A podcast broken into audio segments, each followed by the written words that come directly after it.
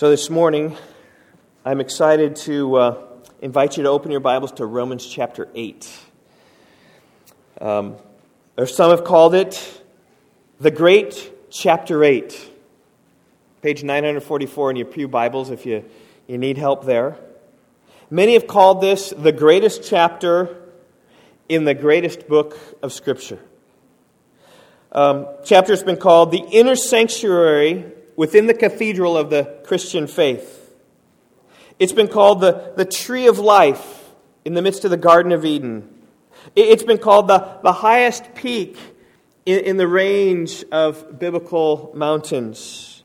One commentator said this If the Holy Scriptures were a ring, and the epistle to the Romans was its precious stone, chapter 8 would be the sparkling point of the jewel on that ring. Chapter 8 of Romans holds a, a special place in my heart because this was the first um, chapter in which I did any work on extended scripture memory. I was 19 years old. I was a camp counselor at a, at a Bible camp one summer, and, and uh, during our days of orientation, a fellow counselor said, uh, Hey, we, we ought to just memorize Romans 8, 1 through 17. And so I did over the process of that summer, memorize the first 17 verses. And those, by and large, have really stuck with me these 30 years since I was 19 years old. And I've meditated often, I've meditated long and hard on these verses. And just even thinking about that, I just want to encourage you all just memorize Scripture in your youth. Memorize Scripture when you're young because it will, it will hold on to you. You'll, you'll have a, a hook there. In Romans 8, there's no greater chapter, it's the great eight. And I just say this that these are wonderful verses. They speak about our security in Christ. They begin talking about uh, how we have no condemnation from the wrath of God. Romans 8, verse 1 There is therefore now no condemnation for those who are in Christ Jesus.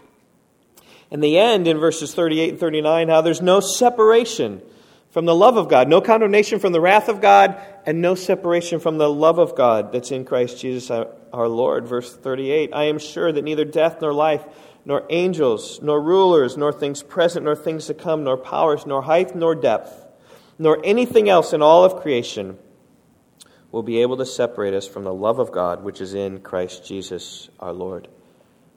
And this chapter talks about the trials of life and how the, the creation longs for the, the groaning, the revealing of the sons of God, and yet it says all our, our groanings today are not worth comparing with the glories to follow.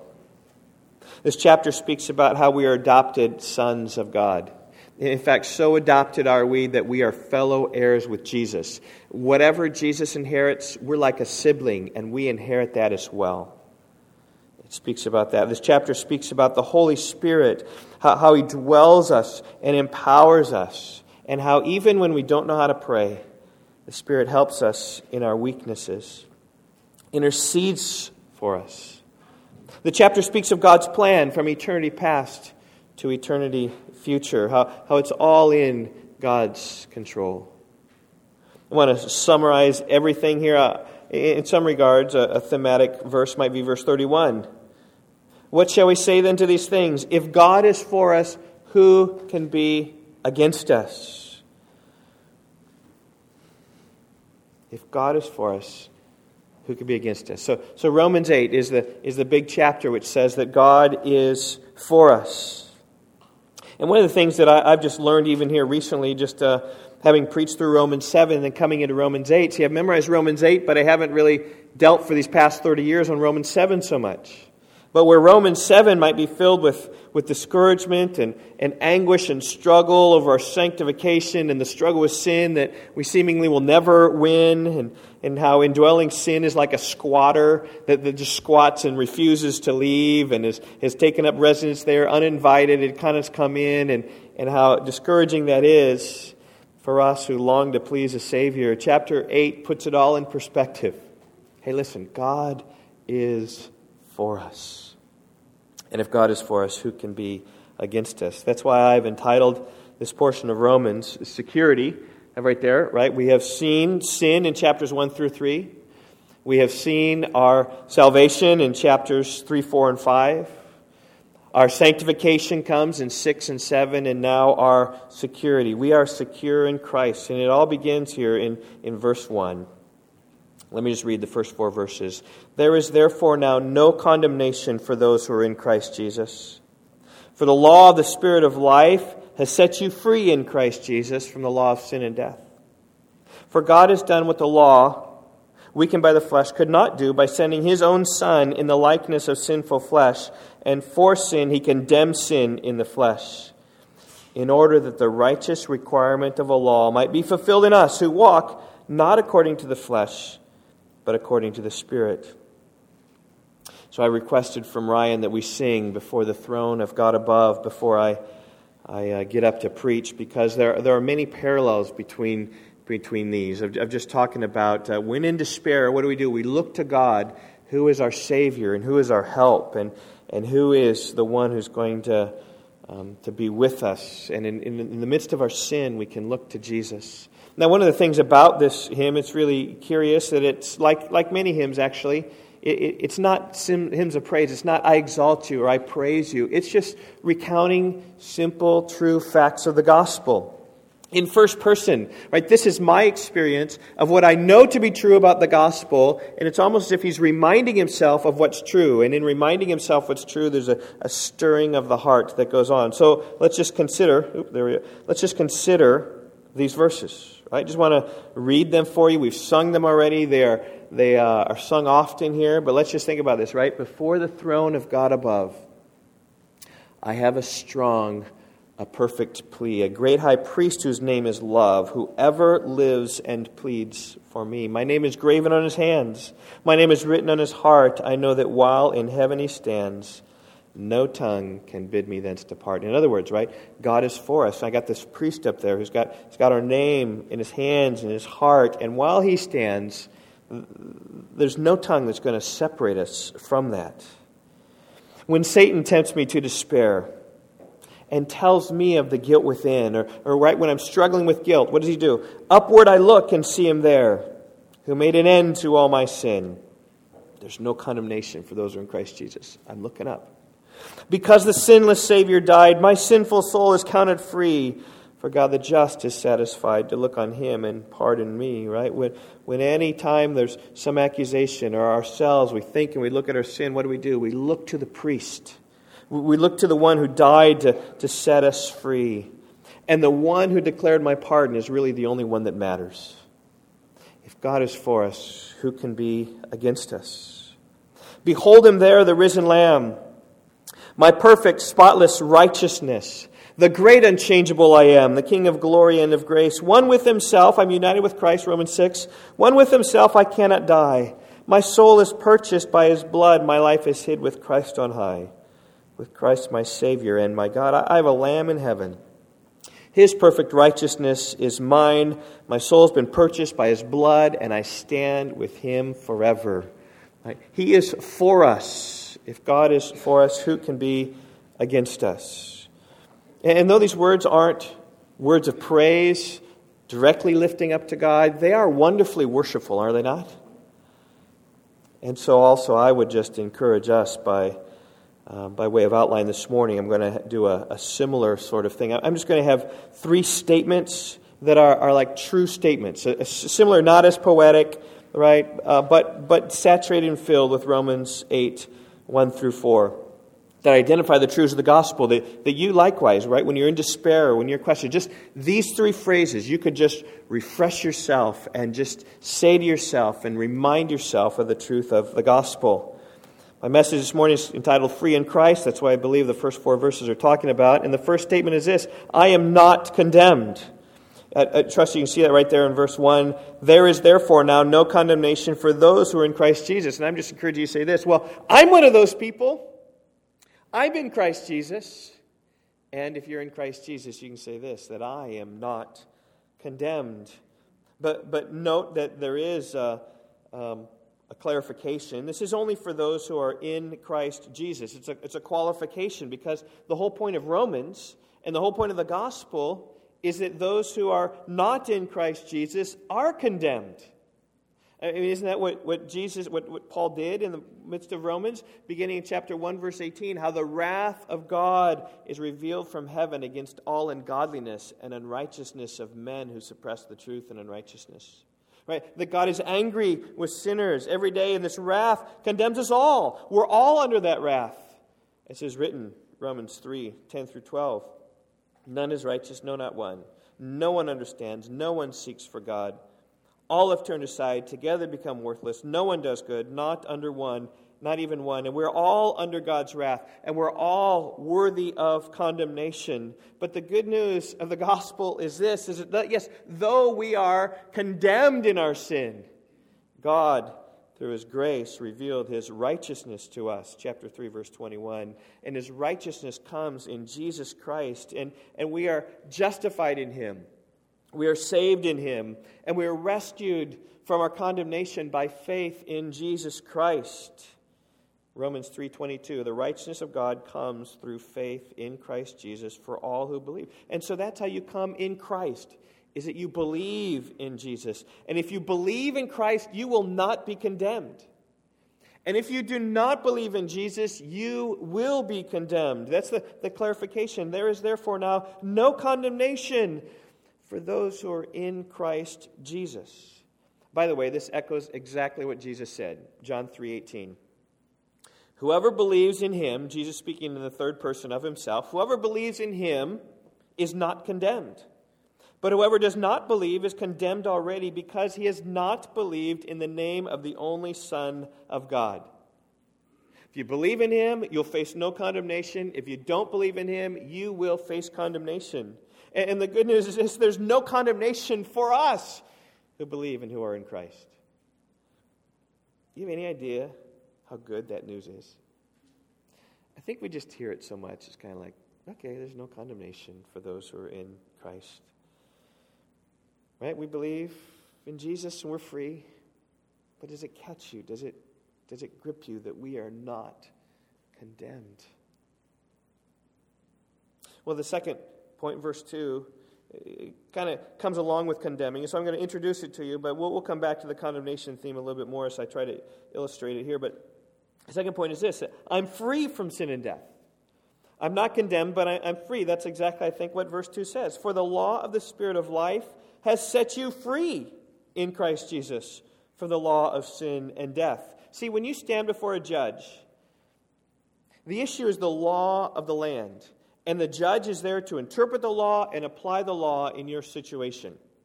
So, interpreting the law, he or she, the, the judge, will declare you either innocent or guilty.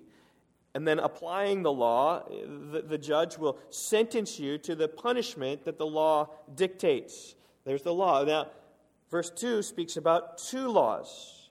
And I believe there are two laws in the universe. One is the law of the Spirit of life, and the other is the law of sin and death.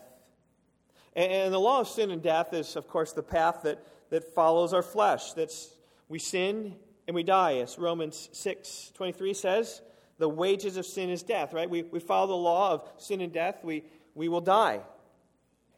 But there's another law in the universe called the law of the Spirit of life. That follows the path of the Spirit. When we trust in Christ, empowered by the Spirit, we live. And that's not a law of works or rewards. It's a law of grace. It's a, a law of God's gift. Romans 6.23 again, right? The wages of sin is death, but the, help me, free gift of God is eternal life in Christ Jesus our Lord. And, and these two laws are on display right there in verse 2. The law of the Spirit of life has set you free in Christ Jesus from the law of sin and death, right? You once were on the law of sin and death, but in Christ Jesus now you've been set free by the law of the Spirit of life. And, again, don't miss the qualifier. It's there again in Christ. For the law of the Spirit of life has set you free where? In Christ Jesus. See, freedom comes only through Jesus Christ as we are united with Him by faith. Here's some illustrations here. So this, this is a picture of our garage door. Okay? And uh, it, it's, it's, looking, it's looking pretty good, but it wasn't looking very good. I forget what day it was. Thursday, maybe? Wednesday? I can't, I can't remember. But Yvonne, Yvonne came in and she was closing up things before we went to sleep on Wednesday night, probably. She said, Yeah, Steve, I think I, I heard uh, like like something on the wall, like fall down. I was like, okay, I forgot about that. And then the morning when I tried to push the button, it, this big thing. And, uh, and the issue is right, right here, these, uh, oops, these, these, uh, these springs right here. Those were the issues, and those were both broken apart. And so I, I called a, um, a repairman, and so he came and repaired the door. Johnny on the spot was great. I called him 8 o'clock in the morning. He was there by 10. It was wonderful. He's, he's repairing. And so, with a small business owner, here's my line, okay? Um, I said, uh, How's business going? And so he's, you know, because I know that, right, business goes up and down, especially for garage door operators, right? but, but he said, um, he said uh, things, are, things are going okay. And um, uh, then he threw me a softball. You know he said?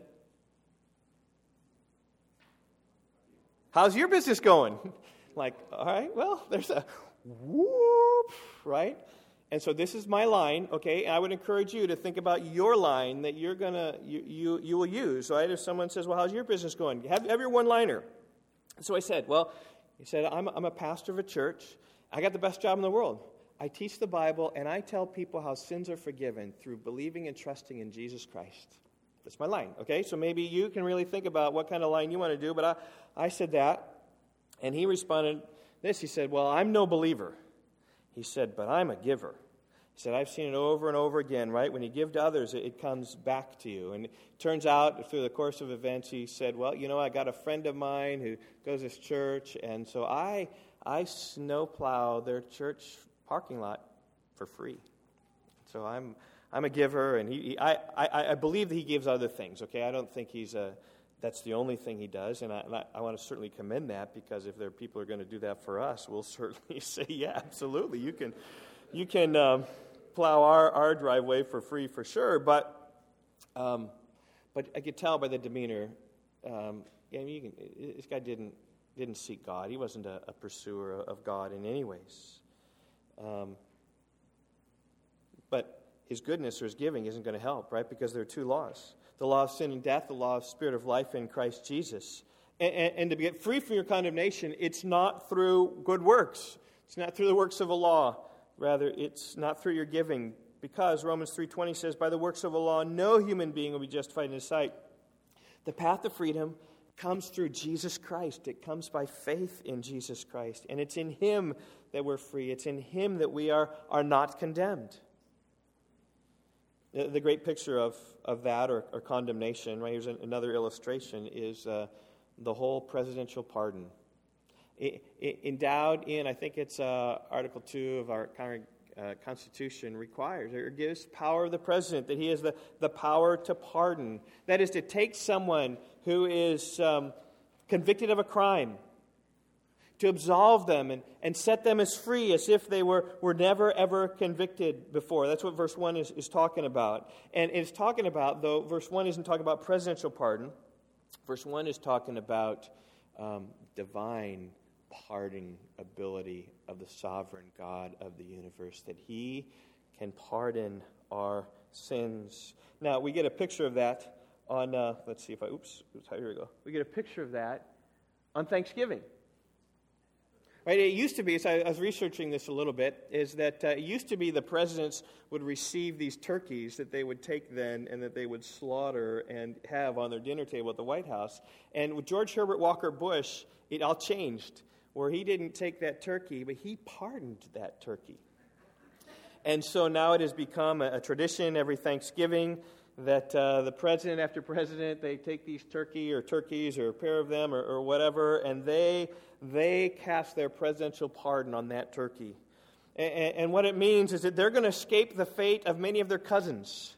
And, and they're not going to be on a dinner table that thanksgiving day. Rather they return to the farm with the promise from the president of the united states that they will be able to live out their days and die of old age. It's what turkeys get. It's a presidential pardon. And as we trust Christ, Romans 8 1 is that we have the divine presidential pardon that those who believe in Jesus Christ will be wiped free from their sins. There's no condemnation for us. And, and so here's the reality, right? Why, why don't people seek that pardon? I mean, if, think about it. Here's, here's the comparison the comparison is that you're a prisoner on death row. and you are soon to be executed rightfully for your crimes against the state, whatever they were. And, and you're not contesting, you're not saying, I'm, I'm, I'm innocent, I'm innocent. No, but well, what happens when that, that death row comes down is they have a phone right there in the death chamber that's just waiting to ring. It's directly connected to the governor's office. And if the governor wanted to, he could call and stay that execution anytime he wanted. And so lawyers are asking that, and that, that governor is kind of looking over things and, and, and looking things, and he can call and he can either stop that execution or say carry on or not be quiet. But here's, here's the sad reality of, of life is that we all have a phone to the supreme governor's mansion. And, and there are many people in this life who are dying and under the condemnation of their sin, and they don't even call the governor to ask for a pardon. What, what, an amazing thing that is. Why, why don't people ask for the pardon? Because the, the stature of God is different than the stature of a governor. Because a governor will, will look and, and will, will, will gauge things on, well, does he deserve to die? Yes, I think he should go ahead and die. Unless, whatever, there's some preconceived notion about no death penalty shouldn't happen. Or, but, but God is disposed towards us towards love and grace. And he has he has a pardoning way through Jesus Christ. And so when we call and claim the blood of Jesus, He's a good and gracious and loving, kind, sufficient God, and he, he, He's gracious and forgives. He's ready to forgive. And we don't call. Or people that you meet don't call. Or my garage repairman doesn't call. And, you say, well, why, why doesn't he call? And in some ways, I think it's because faith is an issue, right? They don't see the coming judgment. They don't see the, the, the fact that, that judgment is coming. They don't believe that. But, but of course, that's the whole issue, right? Is faith. You got to believe the coming judgment. You got to believe you're dead in your sins. You got to believe you got to trust in Christ, and you got to call out to Him and cry out to Him. And sadly, people don't do that. Instead, they're like turkeys with Thanksgiving approaching, and they die without the pardon because they never made the call got another illustration of this week. So I've been doing some drone evangelism, and I crashed my drone this week. Are the REITs here? Where are they? Uh, Nathan, you saw it. I wish I could show you a video of it. I, um, I just, hey, let me let me fly your house for you. And I'm flying up like this, and I got too close to a tree, and it was coming backwards. I was disoriented, and I went right into the tree rather than right out of the tree, and it crashed. So no drone evangelism this week. So um, I was too overconfident. Pride comes before the fall. Now, I did buy insurance, so I bought insurance for about $100, and it's gonna, it, but it's in the shop, right? It's on transit, and someday I'll, I'll get back to it. I'm kind of feeling lost without it. But, so I did the next best thing, right? I, I did some pool evangelism this week, is what I did. So you know I'm, I'm into pool, and so I had a, a broken cue or a, a, tip that I needed repair, and so I, I went to uh, went to the pool shop and uh, I've been there enough times uh, that I know the guy. But you, you, know what, you know what I asked him? How's business? And um, so he, he told me how, how, things are going fine, and he knows me well enough. He asked how church was going, and so I kind of talked to him about that. But he said, you know what, there's one, one difficult thing here at, at church is there, at, at, at uh, the shop, is that they've got one installer, who's the main installer, and uh, he's got brain cancer recently and uh, operated. I can't. I don't know in April maybe, and then it came back. So he said it's it's terminal. And so I found out some more more details, and so I, I inquired, just trying to trying to give give him a, a picture of just what our, our church is about. I said, well, is, does this man have any kind of church that he goes to, or church family that might surround him and help him with meals, or kids, or errands, or, or cleaning, or or financial matters or anything like that. They're just trying to paint a picture of what a healthy church is. Like I think about if someone here contacted brain surgery, brain tumor, and had surgery and was fatal, we would get around and, and love for sure, and there'd be a, a, total support. This is like one of the things church is, right? They're a family of families, and, and we are all about seeking to try to help in those sorts of situations. And so I tried to pass that, and, and he said, no, he, I, I, would, I wouldn't call him religious in any sense, is what my, uh, my pool buddy said. And um, I, I, so as I thought about it, discerned, basically, I saw even that this owner of the shop has taken on some of the responsibility. He's his only employee, and so he's trying to care for him and help him, whatever he did some kind of fundraiser to try to help their family. And, and so, you know, I just asked him, Could I just pray for you and pray for your employer? And uh, he said, Sure. And so I, I just put my hand around him and just prayed for God's grace in the situation, God's grace in life. And, and I remember praying this if ever there's a time to seek the Lord, it's now when diagnosed with terminal cancer. But it's amazing. I don't think this man is seeking the Lord at all. He's not making that call to the governor. He's not seeking any sort of reprove, re- reprieve from his sentence of condemnation, even though he sees the end of his life coming. He's, he's like this turkey about to be sacrificed on the altar of thanksgiving, and he doesn't know it. Verse 1 says that pardon's available. And verse 2 says that freedom is available, being set free in Jesus Christ. And the, these are the things that we ought to say, right? I'm not condemned. I'm free from sin and death. These are the, uh, the affirmations of the gospel that we ought to, to, to be able to say. And, and again, think about from last week, right? We've been working through Romans and coming right through Romans chapter 7. And if anything I tried to communicate there is just a struggle with sin that, that will be there, that is in the heart of a believer that desires to get rid of the sin, but I'm in the flesh, and so it ties me down. And just, just catch that flavor again. Verse 15 I do not understand my own actions. I do not do what I want, but I do the very thing I hate. Or, or verse 18 For I know that nothing good dwells in me, that is in my flesh. For I have the desire to do what's right, but not the ability to carry out. For I do not do the good I want, but the evil that I do not want is what I keep on doing. Here's just the, the believer, right? He's, he's longing to, to keep God's law, and he's longing to do right, but he just can't do it. We'll find out from verse 3 why, but he just can't do it. He's, he's trying, he's willing, and he's not able. And that says in verse 22.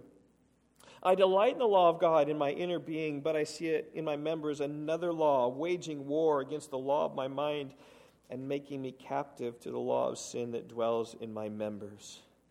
Wretched man that I am, who will deliver me from this body of death? And the answer comes in, in chapter 8, right? It's, it comes through Jesus Christ, it comes by divine pardon. It doesn't come through law keeping. I mean, if anything, right? Presented last week how some people believe that chapter 7 is talking about a non believer, and some people think that chapter 7 is talking about a believer. And in some regards, um, there's another commentator that says, You're asking the wrong question. Because the right question to ask is, is Can we keep the law? Whether a believer or non believer, right? Can we do that? Because that's one of the things that chapter 8 answers is that it's not through law keeping that you're made right with God. Even if we could keep the law properly, it's not how we're made right with God. We are made right through another way because we are, we are sinners. And even though we've come to faith in Christ, it's not the law that's, that's going to keep us going there. And that's what verses 3 and 4 are all about. See, God did what we could never do. We could never keep the law in our flesh, but God did. Thereby, He set it free. And so there's my third statement, right? I'm not condemned. I'm, I'm free from sin and death, and God has set me free. That's what verses 3 and 4 are about. Let me just read them for you. For God has done what the law, weakened by the flesh, could not do. By sending his own Son in the likeness of sinful flesh and for sin, he condemned sin in the flesh, in order that the righteous requirement of a law might be fulfilled in us who walk not according to the flesh, but according to the Spirit. So catch this, church family. Right? When we stand before God, we don't stand before him because of our law keeping. That, that's not how we stand before God. That's a continual struggle the rest of our lives. That's what Romans 7 speaks about. We're never going to keep the law. Why? Because we are flesh. Uh, look at, look at verse 3 again, right? For God has done what the law, weakened by the flesh, could not do. See, we're in the flesh, and weakened by the flesh. We just can't do that. But God accomplished it, and we'll talk about that, how, how He did that. But in the flesh, we cannot do what the law tells us to. And Paul said that, verse 25 of chapter 7. I myself serve the law of God with my mind, but with my flesh I serve the law of sin. My flesh, I'm serving the law of sin. Right? We can't, in the flesh, accomplish all that the law has us to accomplish. So, so what exactly is it the law could never do? It could never make us right before God. That's the issue. We need a divine fiat that, that that tells us that we are forgiven in Christ Jesus. Well, and how did God forgive us? That's in verse 3. He did it by sending his own Son. In the likeness of sinful flesh, and for sin, he condemned sin in the flesh. And there's the gospel, right? Plain and simple. That Jesus Christ came in the likeness of sinful flesh. Now, note again how precise the Apostle Paul is. He didn't say Jesus came in sinful flesh as if to assume that he was a sinner, right? But he came in the likeness of sinful flesh. That is, that he was, he was like Adam. He was sinless in the flesh, but not sinful, taking the form of a bondservant. Philippians chapter 2, verse 7. Or as Dallas read for us today from Hebrews chapter 2, verse 14. Since the children share in flesh and blood, he himself likewise also partook of the same. He took flesh and blood like, like we do, and yet free from sin. So I said likeness. So Jesus comes free from sin. That's why he is able to condemn sin in the flesh, because he himself never sinned. The scripture speaks about that. But it's the, the reality of why we are not condemned in Christ because Jesus condemned sin in the flesh. You say, how did he do that? Well, he did that by dying on the cross. By dying on the cross for our sins. He condemned sin by taking sin on himself on the cross, and that's why God can set us free. That's what it took for God to set us free, right? That's the, um, before the throne says, right? That he might be just and look on me. He might, I forget how exactly it goes. He might be him. How's it go? Help me. He might be just and satisfied. God the just was satisfied to look on him and pardon me, to look on Jesus and pardon me, because he had to have justice, and that's what he did with Jesus. Listen, right? And, and this it is, right? That, that we trust in Christ and it was all fulfilled in there. But the surprise comes in verse 4. And this was surprising to me, right? That it's the righteous requirement of law. Like I would assume that verse, verse 3 goes like this By sending his own son, the likeness of sinful flesh, for sin he condemned sin in the flesh, in order that the righteous requirement of law might be fulfilled in Jesus. But that's not what it says. But it's that the righteous requirement might be fulfilled in us who walk not according to the flesh, but according to the the Spirit. Now, again, right before we talk about that us and what that means, let, us just think here about the, the qualifier again. Every single one of these sections, verse 1, verse 2, or verses 3 and 4, have this qualifier. It's whether you're in Christ or whether you're in Christ, if you're in Christ, you're not condemned. If you're in Christ, you're set free from sin and death. And here is the qualifier who walk not according to the flesh, but according to the Spirit. That's what it means to be in Christ. It means trusting Him and walking according to the Spirit. It means following Him.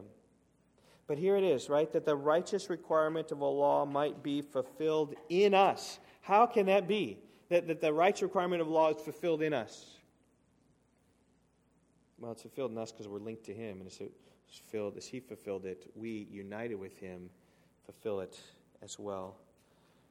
As we walk according to the Spirit, not according to the flesh. So let, let me just close with two, two questions for you. First of all, are you in Christ? Are you in Christ? Here's the qualifier over and over and over again. And, and according to the qualifier of, of verse 4, are you walking according to the, the Spirit? That is, right? Trusting in the Spirit day to day. One of the things that, that is interesting is in chapter 7, when he's battling and trying to keep the law, no mention of the Spirit. And then here in chapter 8 comes the Spirit over and over and over again. In fact, the title of my Bible, the ESV, says Life in the Spirit the Spirit is just an emphasis there. Are, are you in Christ? Are you walking in the Spirit? Because if so, you can say these things I'm not condemned, I'm free from sin, God set me free. But if you're not in Christ, you cannot say these things. In fact, if you're not in Christ, you have to say, I'm condemned. I am in prison to sin and death. God has not set me free. To trust in Him if you haven't. Kids, especially. Trust in Him. Maybe some parents are here. Trust in Christ. Here's my second question Do you believe these verses? I mean, do, do you really believe them? I mean, you might say, yeah, of course I, I believe them. But here, do you really believe you're not condemned? How about this? Do you ever feel guilty when you sin? If you feel guilty when you sin, you do not believe these verses. What's interesting about verse 1, about no condemnation for those who are in Christ Jesus, is it's like, it's like way too good to be true. Like, you know, you know, they have that phrase, right? We got to pinch ourselves. Like, is this real? Like, is that, is it, is it, is this really happening? Is this reality? Like it's so good that that just that just can't be true. If you feel guilty when you sin, you don't believe these verses. Now, I mean, I think that if you sin, sorrow might come, right? And there might be some anguish of your heart. But it's got to be along the lines of like disappointing your Savior, or like, like anguishing as Paul does with your, your own weakness of your flesh, or desiring and wanting something better, you just didn't, didn't get it. I mean, those feelings are, are right, you know, because there's a relationship there. Maybe you, you, you failed in some regards, but it's not guilt. It's not God's wrath. And if you're feeling guilty because of your sin, you don't believe these verses here. Because there's no room for guilt when we are, verse 2, right? Set free in Christ Jesus from the law of sin and death. We are, we are free of that. That, that law doesn't apply to us anymore. Do you, do you really believe that? The law of sin and death just doesn't apply to you anymore. Because now I'm living according to the, the law of the Spirit of life in Christ Jesus. Do some vast things. And I just say this, right? If, if ever guilt comes in, it comes, like the hymn writer says, right? We already looked at this.